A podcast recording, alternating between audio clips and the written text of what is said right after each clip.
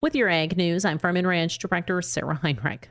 Retail food prices for consumers are increasing, and the price of vegetable oils is on everyone's mind. Details on that story, but first, a word from our sponsor. Don't let the snow get stuck in your truck beds or trailers. Haul more snow now, all while protecting your truck for later. Horn Plastic Super Slide Seamless Liners will give you that much needed protection you're looking for. The Super Slide Liners are high performing bed liners that help preserve your truck no matter what conditions you may run into. And right now, you can get your truck and trailer beds protected by calling today and scheduling your installation. So remember, let it slide with the Super Slide Liners from Horn Plastics. Go visit hornplastics.com for more information. Retail food prices for consumers are increasing, and the price of vegetable oils is on everyone's mind, with a growing share of soybean oil used for biofuel production.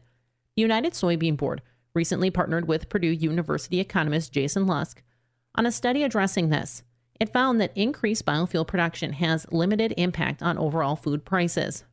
It does push up the price of food items that contain oil, so salad dressing, vegetable oils, but maybe counterintuitively, it pushes down the price of animal products, so dairy, beef, pork, chicken, because you get more meal when you get more oil, and that larger supply of meal helps push down the price of that input for animal products.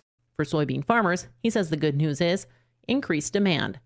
It pulls up soybean prices, increases revenue for soybean producers, but it does have these countervailing effects for consumers. And I think that's really the motivation of this study is the old food versus fuel debate. I think maybe the, the highlight of this study is it's not food or fuel, but you can actually get food and fuel from this because when there's an increased demand for, for the oil part that goes into the fuel, you also get this increased supply of meal, which helps make some of the meat and animal products more affordable for consumers.